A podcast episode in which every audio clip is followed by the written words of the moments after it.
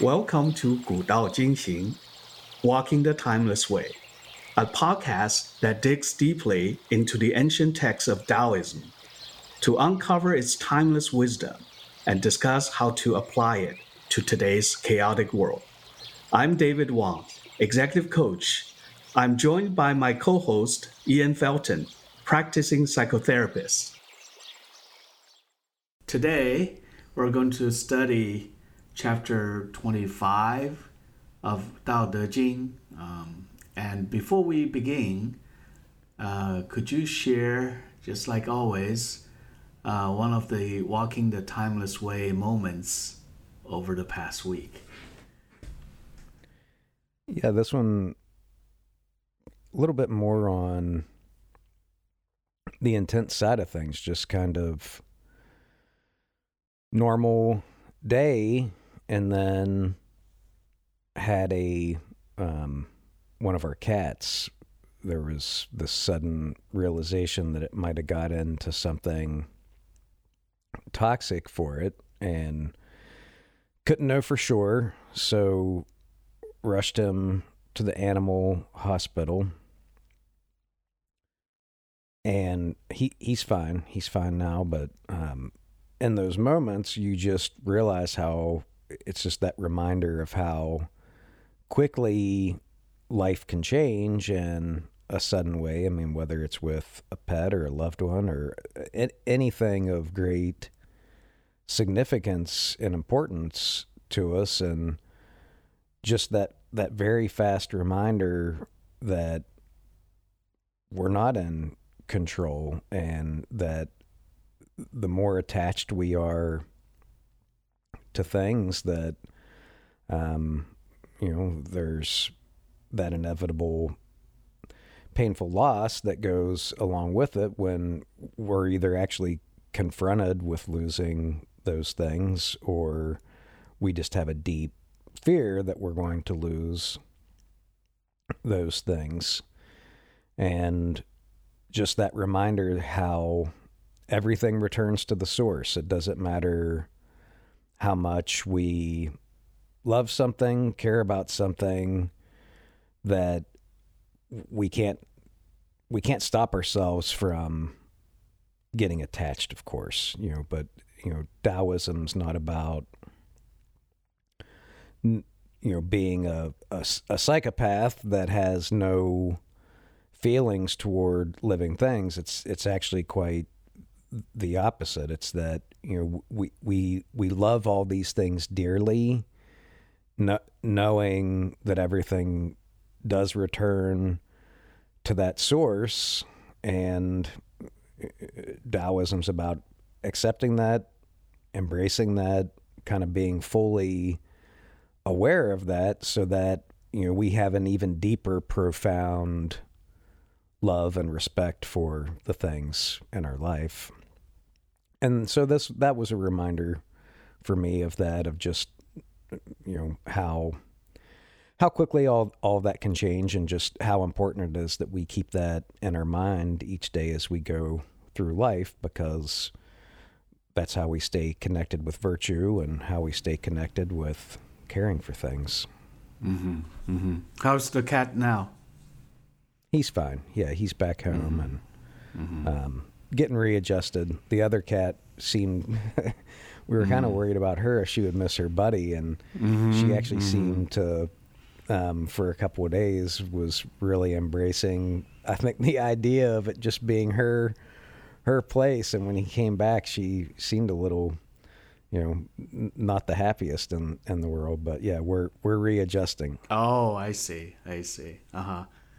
She is. Uh, I wonder. You know. I wonder from her perspective, what's her, you know, that moment of realization. So you certainly you realize the impermanent permanence of uh, of life, and uh, you know things we uh, we we tend to attach to. Uh, you know, I was wondering what about you know the other cat. Uh, I think she quickly got attached to the thought that maybe she wouldn't um, have to share the space. Ah, I see. I see. great, great. So, well, we were talking. You know, you talked about this. Uh, you know, ever changing uh, landscape of you know the just the flow of life. Uh, we're actually uh, going to uh, talk more about it while we're studying this chapter. Uh, so maybe uh, you could, uh, you know, lead the, the reading in its original Chinese text. All right. So here's chapter 25. 有物混成，先天地生，寂兮寥兮，独立而不改，周行而不殆，可以为天下母。吾不知其名，自之曰道。强为之名曰大，大曰是，是曰远，远曰反。故道大，天大，地大，人亦大。宇众与次大，而人举其一焉。人法地，地法天，天法道，道法自然。Very good. I could hear the, the rhythm, right? 道大，天大，地大，人亦大。人法地，地法天，天法道，道法自然. So it's like everything is like um, how do you say? I mean, that sounds music to me. Yeah, there's a syncopation to it. I mean, it definitely has that or or rhythm to it that um, catches you in the original language, and of course, that's the real challenge with any translation. You know, it- maintaining that, or at least you know, hinting to it and as much as you can. Right. So we'll see one of the trans how one of the translations does in in terms of you know expressing that in the English language. Uh, this time I choose uh, Stephen Mitchell's. Uh, So here it is. There was something formless and perfect before the universe was born. It is serene, empty, solitary, unchanging, infinite, eternally present. It is the mother of the universe. For lack of a better name, I call it the Tao. It flows through all things, inside and outside, and returns to the origin of all things. The Tao is great. The universe is great. Earth is great. Man is great. These are the four great powers. Man follows the earth. Earth follows the universe. The universe follows the Tao.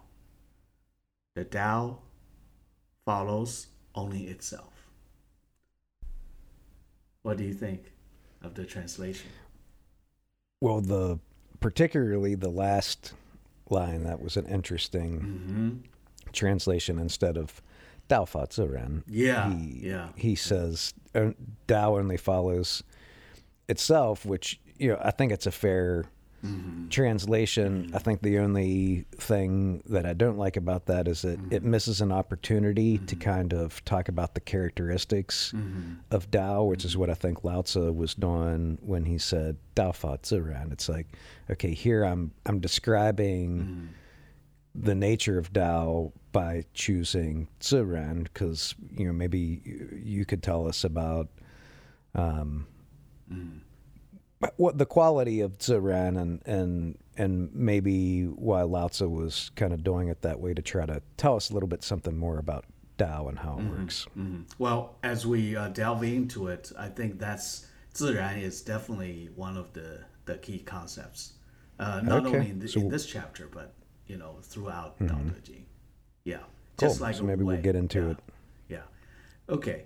So, um, you know, in previous chapters, you know, for example, uh, chapter one, you know, that's how Tao is described, right? The uh, mm. nameless and also the the unfollowed Tao is the real is mm. actually the real Tao. So in chapter 1, chapter 4, 6, 14, and 21, now we're in 25. These hmm. chapters, mm. uh, in these chapters, Lao Tzu tried to describe to describe Tao uh, in different ways. So I was wondering if you could share with our listeners, you know, your key take on the the, the nature and the characteristics of Dao from these chapters, and then you know maybe we can uh, focus on on this particular chapter. You know, what something new uh, you have learned, you know, from this chapter.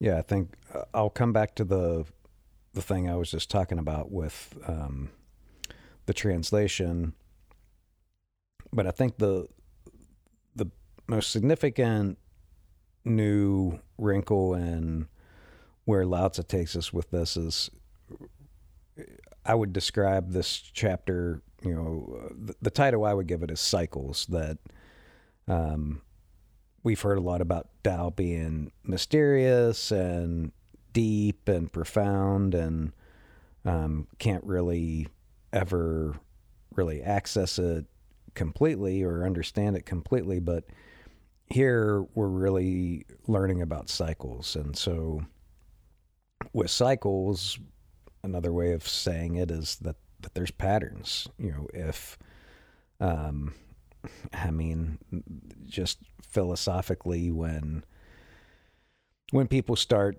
becoming nihilistic or too skeptical, I feel like, okay, well, can you not see that there's patterns to the universe, and and clearly patterns are something um, cycles are something, and that's something that we have learned in this chapter is that Tao has a has a cycle. There's a return, and there's you know not that Taoism promises heaven, but kind of the closest thing to that that we might hear kind of comes. I think this is the first chapter. We're talking about the return, and to some extent, it is. It feels like kind of promising a return to reunification with Tao, returning to the source, returning to you know being completely in harmony with Tao, which is something that we you know can't ever really know until we get there. If if we even know in the same way at that time, we we don't know because Tao is a mystery. And so I think that's one of the key things here. Um,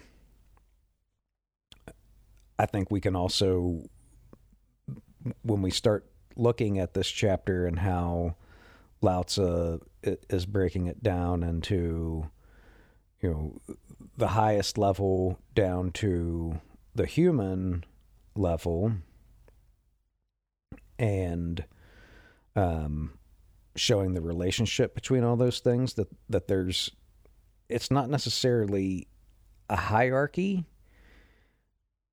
but there's a relationship. It's it's like i mean lao is sort of the opposite of hierarchy right? Like he that's one of the things that, that's so appealing to him because it's it's such it's so lacking in society but lao Tzu looks at it as the higher status you have the more responsibility that you have and that you're actually more of a, a servant. And I think that's kind of broken down in, in this chapter too, that, you know, the cosmos is sort of responsible for everything. And then the, the earth is responsible for everything on earth, but then people have this great power. And so they have this great responsibility as well and that's sort of the first time that that we get presented with with that picture in in this chapter. Mm-hmm. Okay, so uh, what I'm hearing is uh, two made two key things. One is this notion of cycle, the the patterns, right? The other one is the interconnection uh, between Tao and uh, heaven and earth and man, right? Maybe we can, uh, you know, focus one at a time and let's talk about the patterns uh, first. I think the point that you are making, which is I find very interesting, is the, uh, you know, people nowadays in our society, uh, you know, have this nihilistic tendencies or viewpoints and uh, how can you elaborate a little bit on what you know what is it about? Uh, what is really nihilism? You know what what uh, because people use people even I find it interesting because uh, for example people thought like uh, Nietzsche, who said God is dead, is nihilistic. But in fact, when you read very closely, he's not you know, a, a nice philosopher. So uh, tell tell us about more about the uh, nihilistic tendencies nowadays and how you know this realization or observation of the patterns might uh, provide a uh, alternative uh, perspective. Yeah. So the God is dead part, I think. It, it's directed 100% toward the Christian God. It's mm-hmm. not saying it's not saying, you know, nihilism is is true. What it's saying is is that this idea of a personal God as manifest through the church and in particular it's it's not tenable. Mm-hmm. I mean, it's not tenable, mm-hmm. you know, to think that, you know, if we're the chosen people and if we pray, God's going to do what we want. Mm-hmm. And I mean, just kind kind of saw through those sort of very flimsy attempts at um, creating a, a, a real framework for life and and existence. Mm-hmm.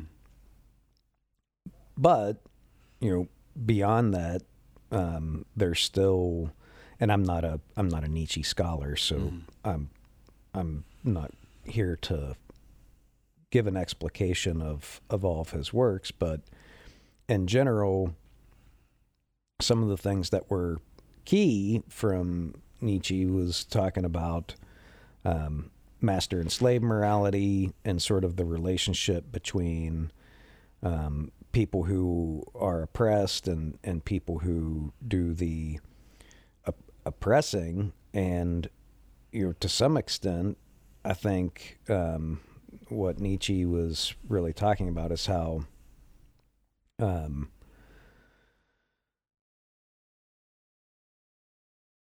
we're on our own. I mean, we we are part of the universe, but the universe isn't doesn't revolve around us. Mm-hmm. We're not central to um, the universe didn't come into existence for us.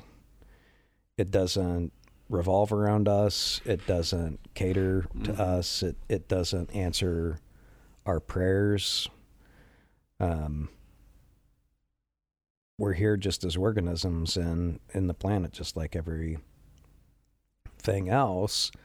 Some people take that and go to an extreme and say, oh, well, if the universe doesn't exist for me, if the universe doesn't exist for people, you know, if if my personal God that mm-hmm. you know loves me more than anything else in eternity isn't real, then you know, I, I guess this is all just garbage and, and worthless and kind of swings to the other extreme. Mm-hmm and that's the extreme of um, you know that's the pendulum swing of everything exists for me i mean just this very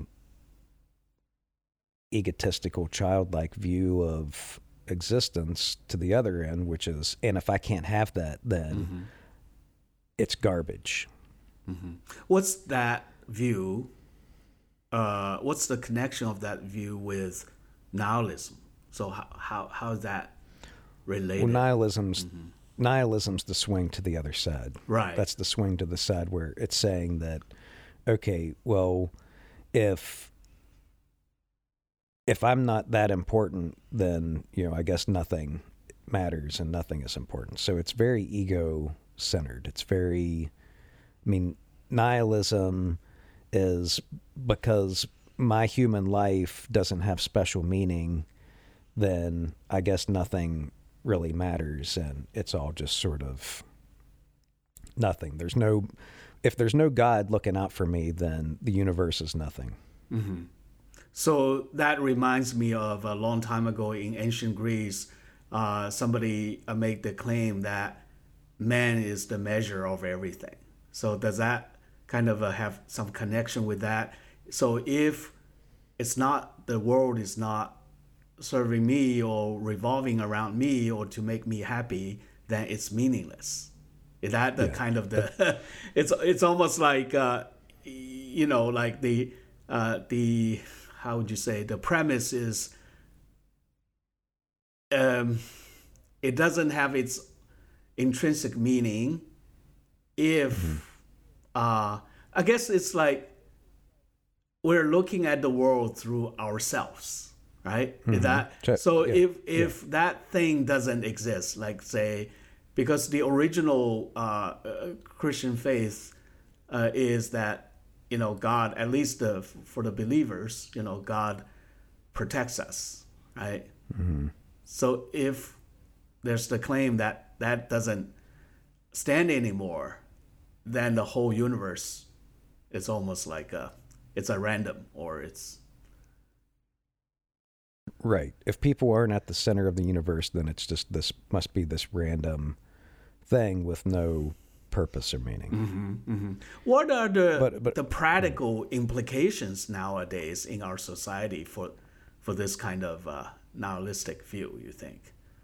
What are the kind of manifest all the kind different forms of manifestation? Well, I mean, we see it everywhere. It's it's materialism. Mm-hmm. It, it's it's cynicism. It's sarcasm. Mm-hmm. You know, just like not taking anything seriously anymore. It's like, oh, well, you know, we're we're God is dead, and so you know, why take anything seriously? I should just indulge. Mm-hmm. I should just be. A, I still am this selfish creature, and so you know, virtue kind of goes out the door because what's the point of that? I may as well just, you know, I can't do anything I want, material. right? Or, or I can. Uh, or I should try to Mm-hmm. at least. I should try to. I- I should try to just have as much pleasure uh, uh, as I can, Mm-hmm. um, or um, you know, just be highly skeptical and cynical of everything. Not care about virtue. It's like, well, why should I cultivate virtue if I'm, you know, I'm not going to be redeemed Mm-hmm. and I'm just going to die and everything's just going to turn right. to nothing like why should i be motivated to um, Mm-hmm. cultivate any sort of deep virtue Right, right. I heard a term called a meaning crisis. Like we're in the midst of a, a meaning crisis. yeah because th- that that's that is exactly mm-hmm.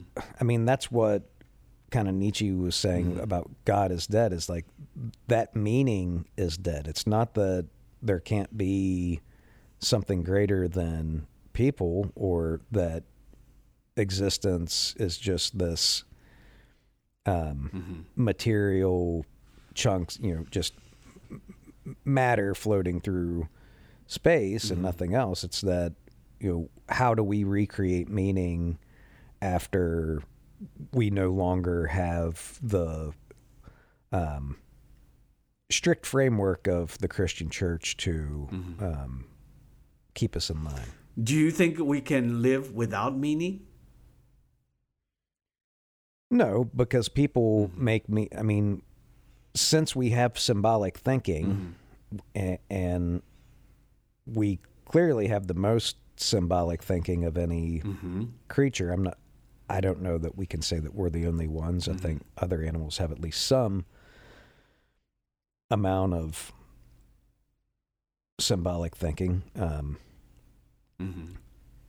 but clearly, people have highly advanced symbolic thinking, and so to think in symbols, that is by definition making meaning of things. I mean, when you see the mm-hmm. character, the numeral one, mm-hmm. that means something to you. When you see the word sun in any language that you know, that means something to you. And so we're constantly making meaning, but is the meaning that we're making contributing to our psychological health? Is it mm-hmm. contributing to the health of our communities?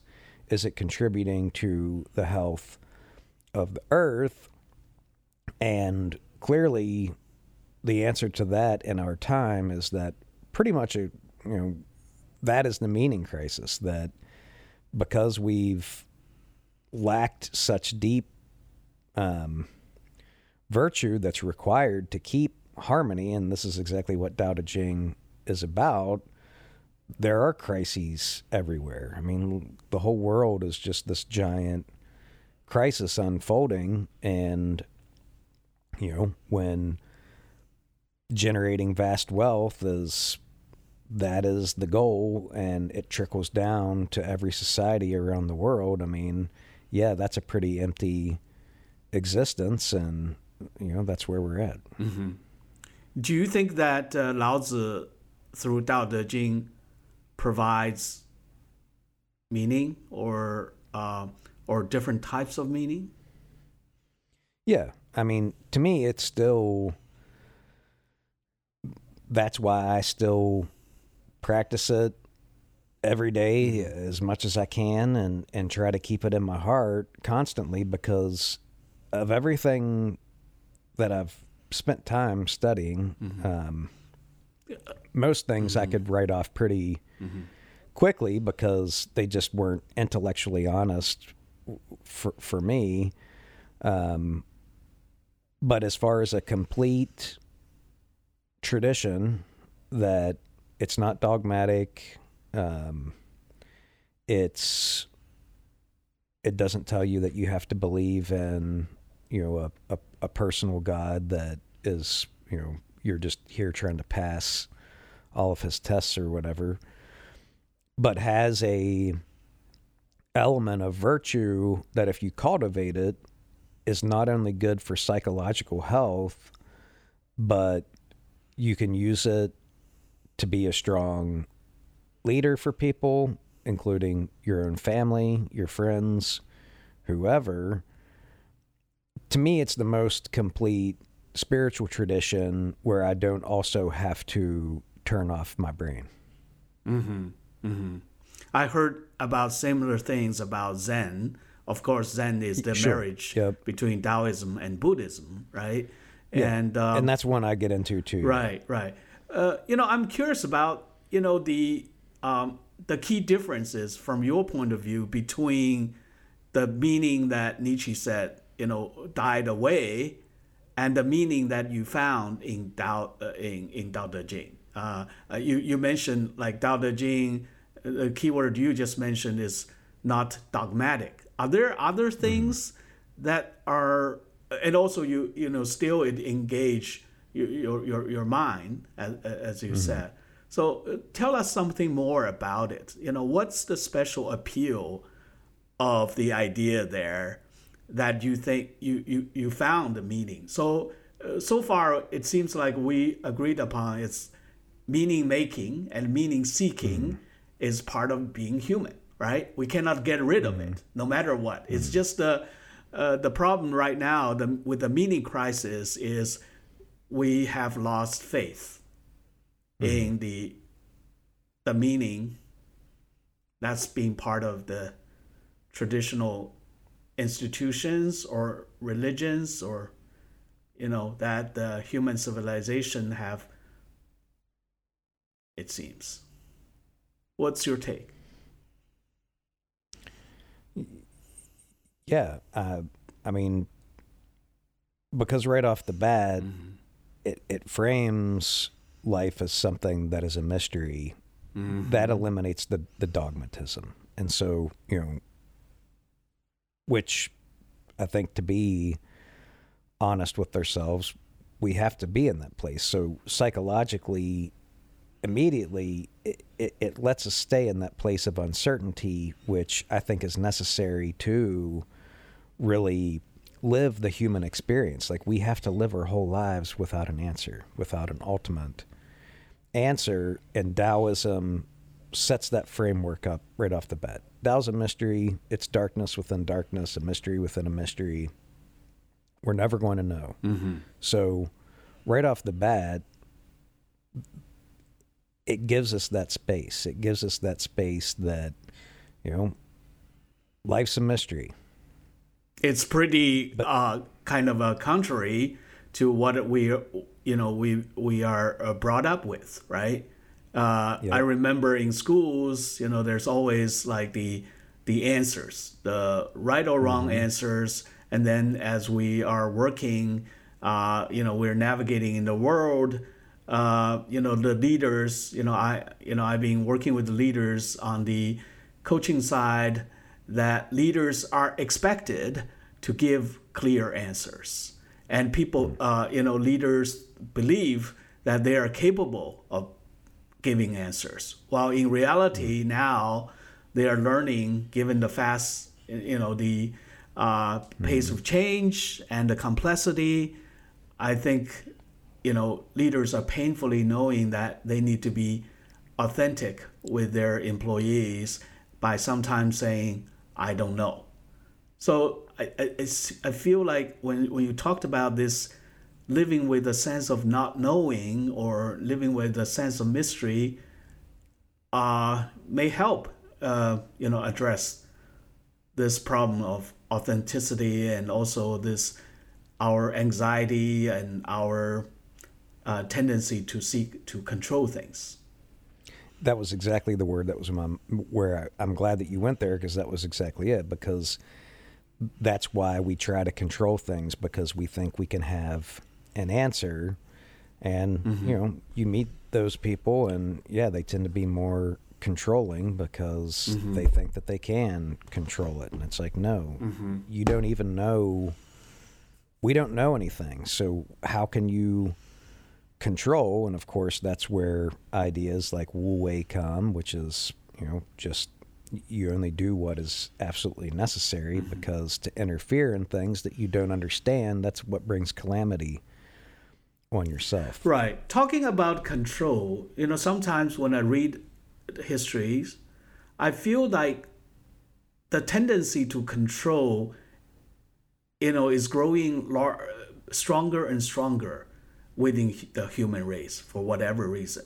You know, like sometimes, you know, I remember when I was a kid, I went to a like a village, or let, let's say I, I, you know, I visited Thailand. You know, I uh, my my friend was uh, working there.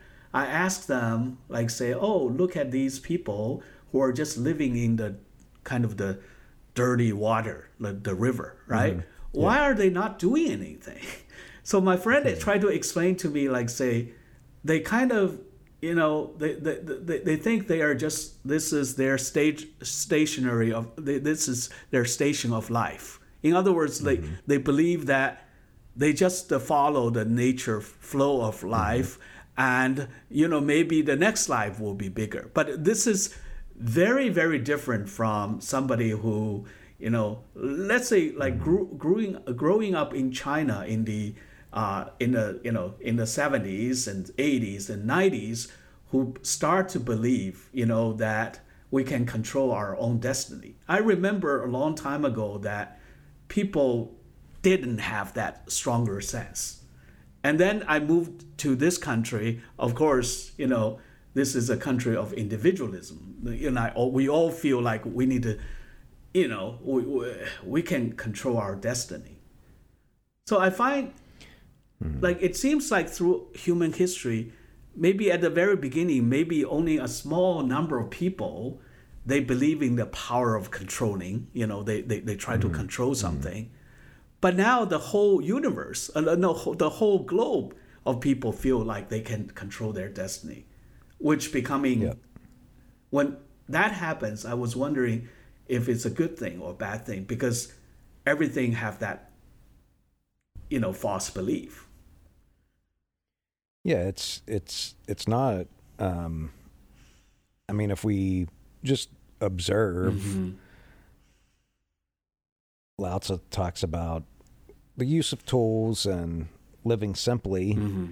And if we look at all the habitat destruction of the planet, Mhm. all of the species that have gone extinct and the ones that are still being constantly threatened with extinction and what we're doing to our Mhm. own environment. I mean, you look cancer rates are rising. Mm-hmm. You know, we've got all this medical technology which it, you know, is great. Like I lo- Mhm.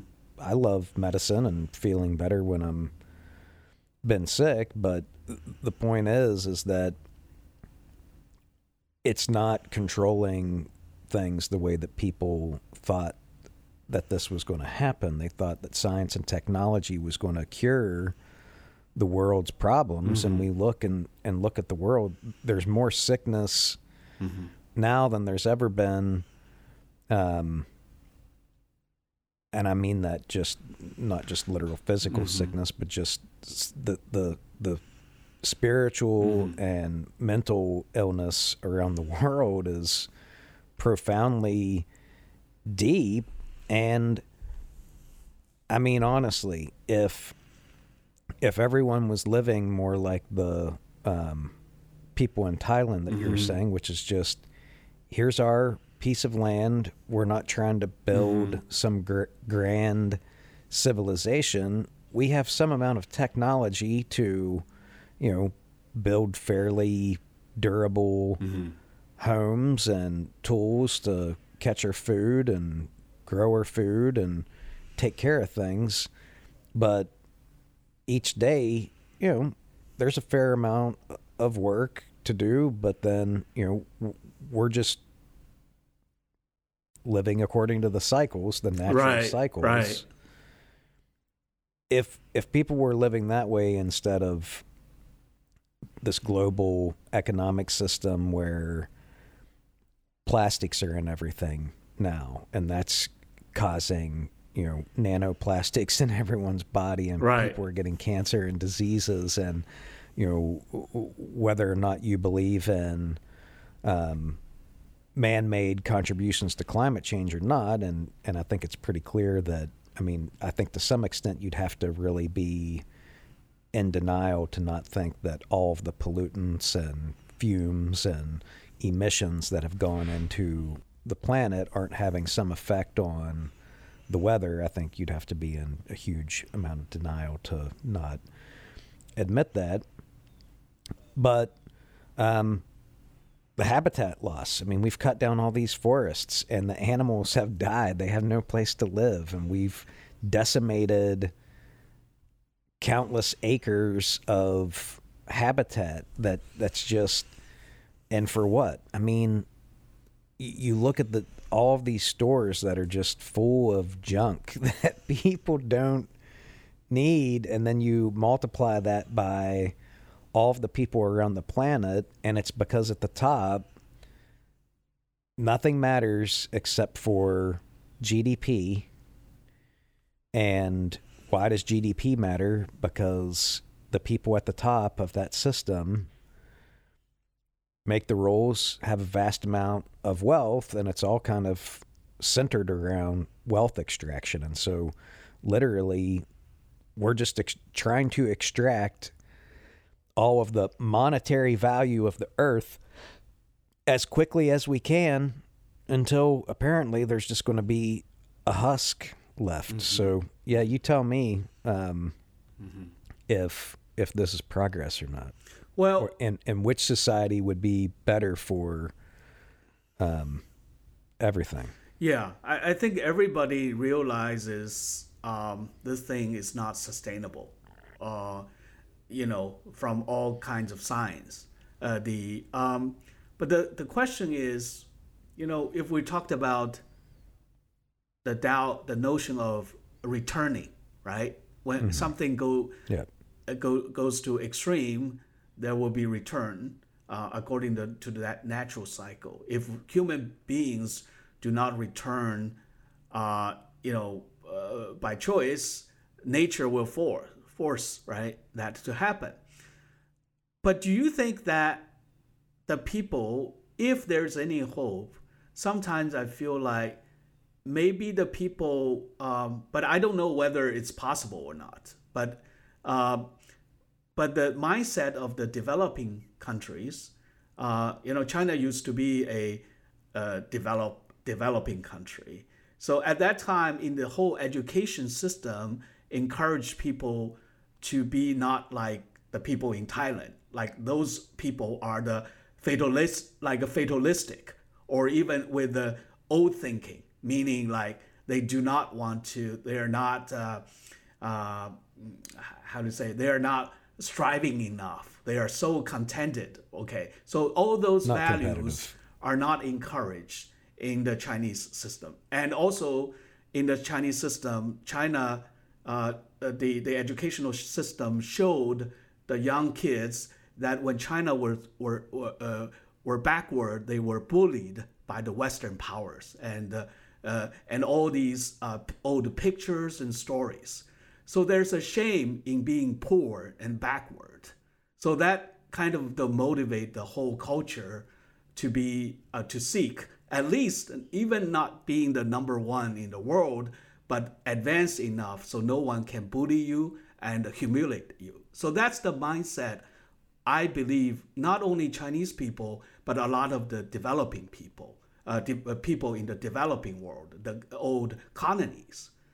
So, given the world we are in right now, I was wondering, you know, these nations, they want to enjoy just the, as the so-called the higher standard of living as the, the, the developed world.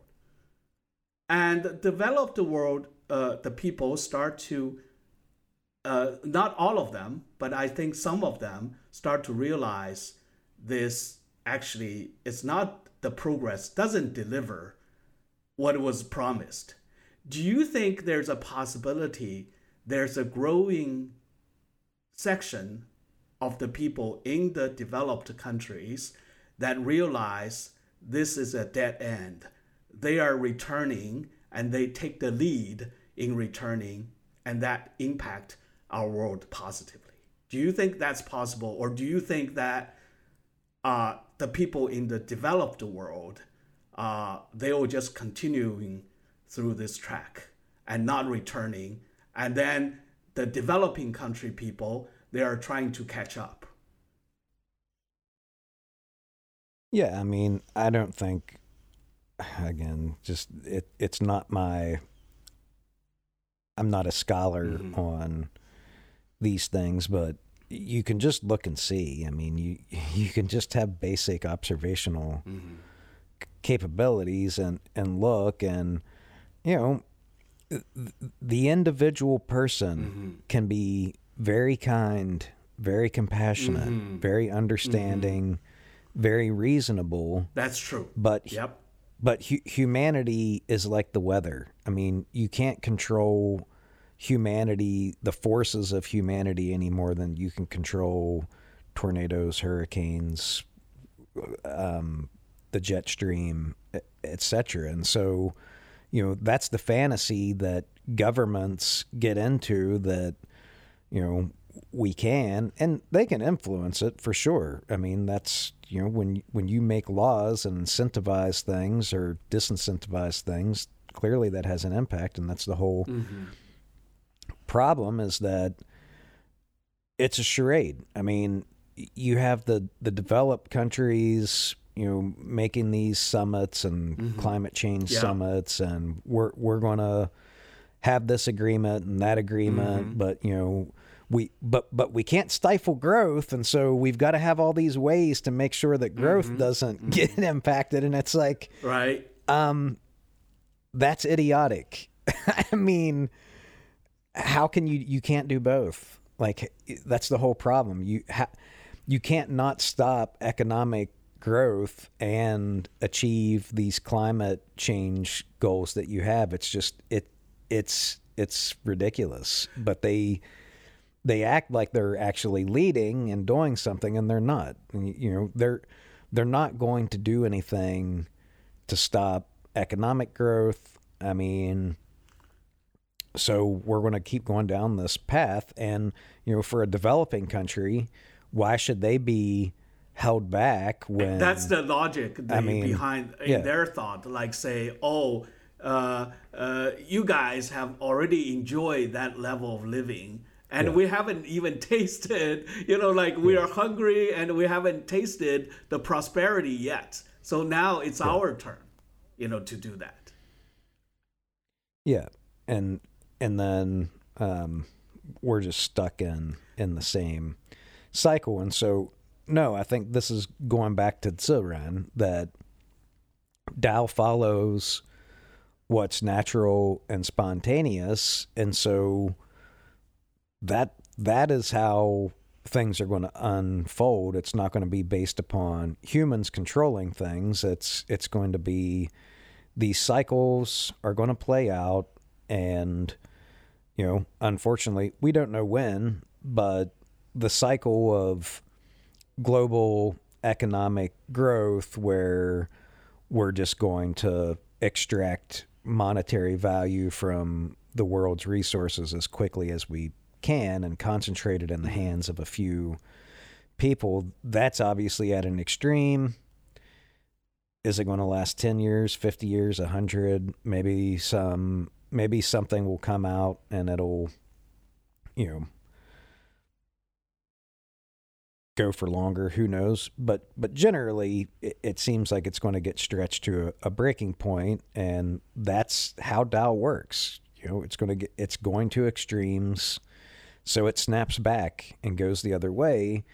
And you know who probably you know, and unless they're living in a place where the waters rise because of ocean levels rising, the people who won't be that affected are the ones that have just kept living the way that you were talking about. It's like, yeah, we're we're not trying to have some grand civilization here. We're just doing our thing and and living and they'll probably be able to relatively keep living that way. The people that will be um, mm. devastated are the are the ones that you know who are bank- being protected. Right, we are entrenched yeah. in the current civilization. Like exactly. I, I remember, you know, in biologist, evolutionary biologist uh, E.O. Wilson, you know, from Harvard, tried, you mm-hmm. know, he's dedicated his whole life studying, uh, you know, ants, right? He said, yep. like, even yep. like when human beings disappear, ants still are alive. So using that yeah. metaphor, I imagine those people who are closest to the earth are probably yep. the more likely to survive than people who are insulated. You know, in that 100%. in that uh, 自然 when 自然 happens. Yeah, the ants of society, the people who, you know, mm-hmm. they don't have 401ks, they don't have checking accounts.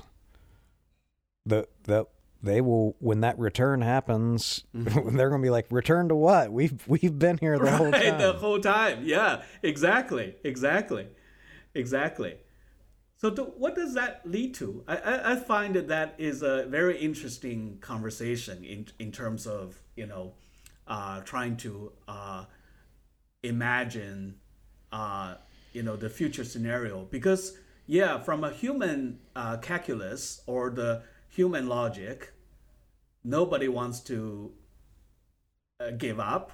Nobody wants to stop, right? So, okay, so this goes on you know, if there are like sometimes I, you know, I wish there were more enlightened people, right? These people can mm. see the future and they can take the lead. But the more I look around, the more I see, you know, the richest people, they are the probably it's the hardest for them.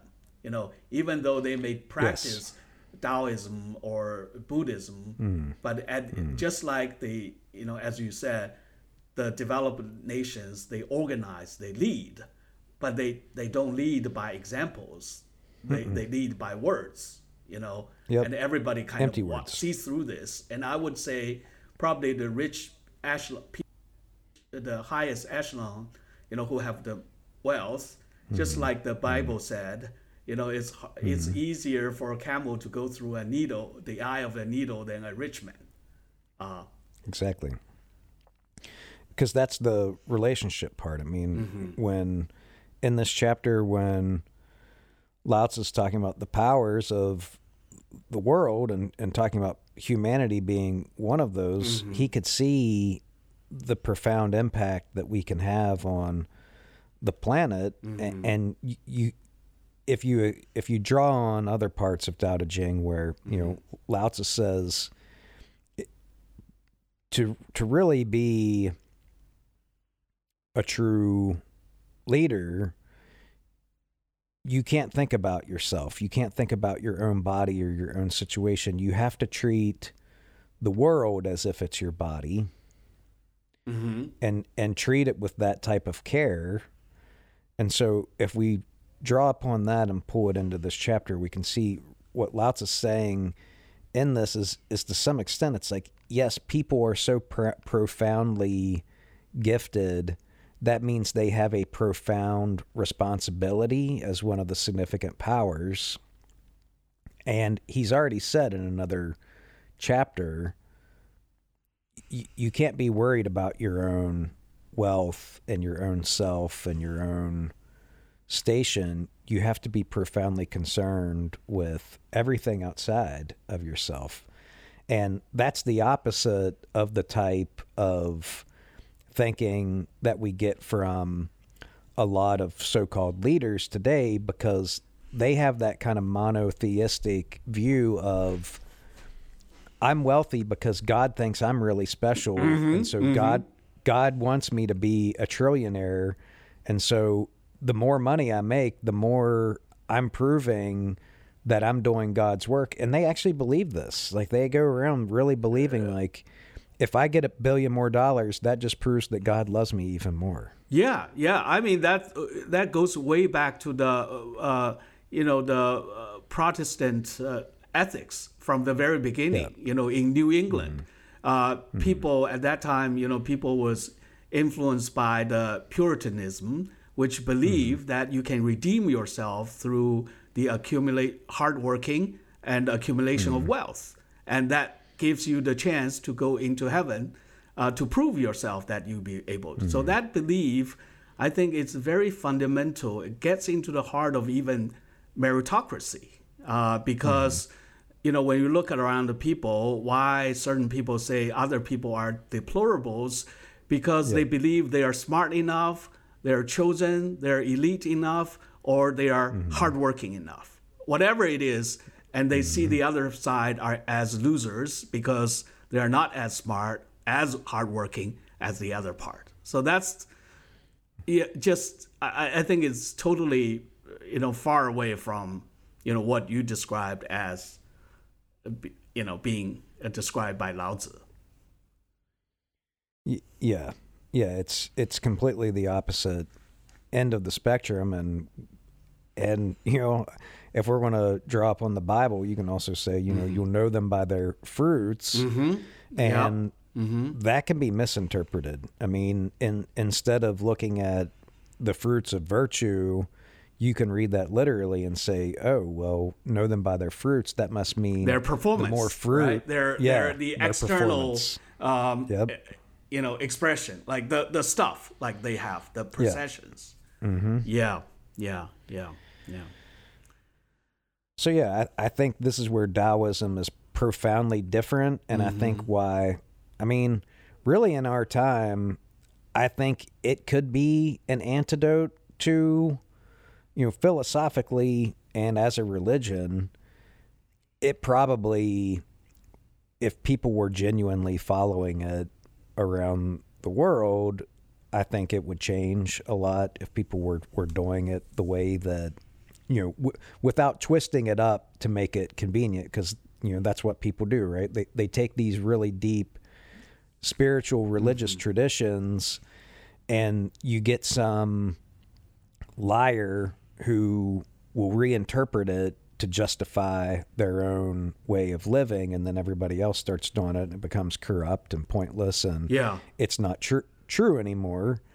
Um, so you know, I think yeah, Lao Tzu's way of thinking is super important right now. Uh, I just don't know that people, enough people around the world, and leaders in particular, who are just, I think, you know, mm-hmm. they're they're so far gone from anything resembling honesty or vir- virtue that, I, yes, I don't have hope in those leaders, but again, we can have hope in Zen. We can have hope in dao and know things get balanced out in their own way. Mm-hmm.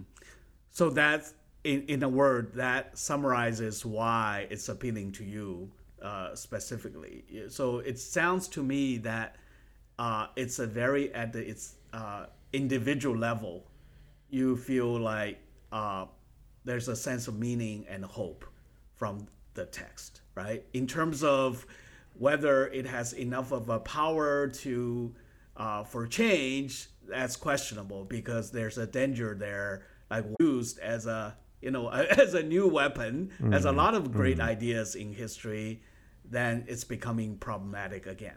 Is that a good kind of summary of what?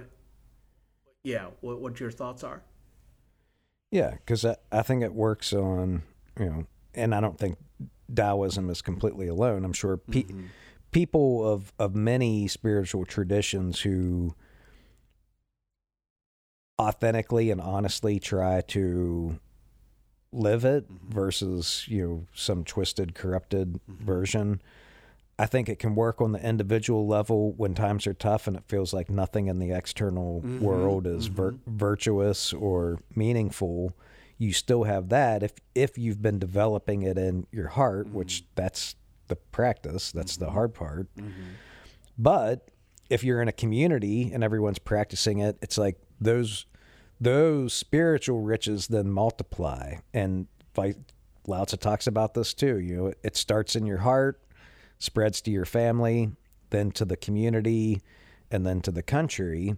So it works on every level. And that's what Lao is talking about in this chapter, too, that these cycles, when Tao is in harmony every step of the way, that's that's peak the other extreme, right? Like now we have peak the extreme of materialism and wow, can you even imagine what it would feel like if with all of the wisdom and technology that we have now, mm-hmm. if we were aligned from the individual level to the home, to the community, to the state, the country, to the globe, I mean, like what that would feel like on this planet. It, it wouldn't eliminate death, it wouldn't eliminate sickness, mm-hmm. but you know, can you imagine if we actually and not just Taoism, but you know, whatever is at the heart of that virtue if as a globe as a people we are really taking that responsibility seriously and living that way i mean wow just think about how different it could be.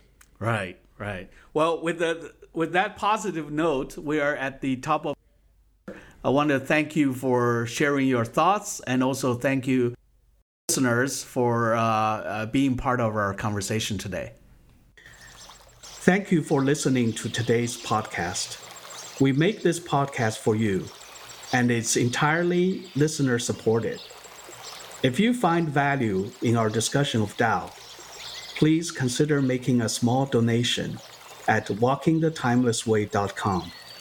We also want to hear from you. Please write to us anytime via our website.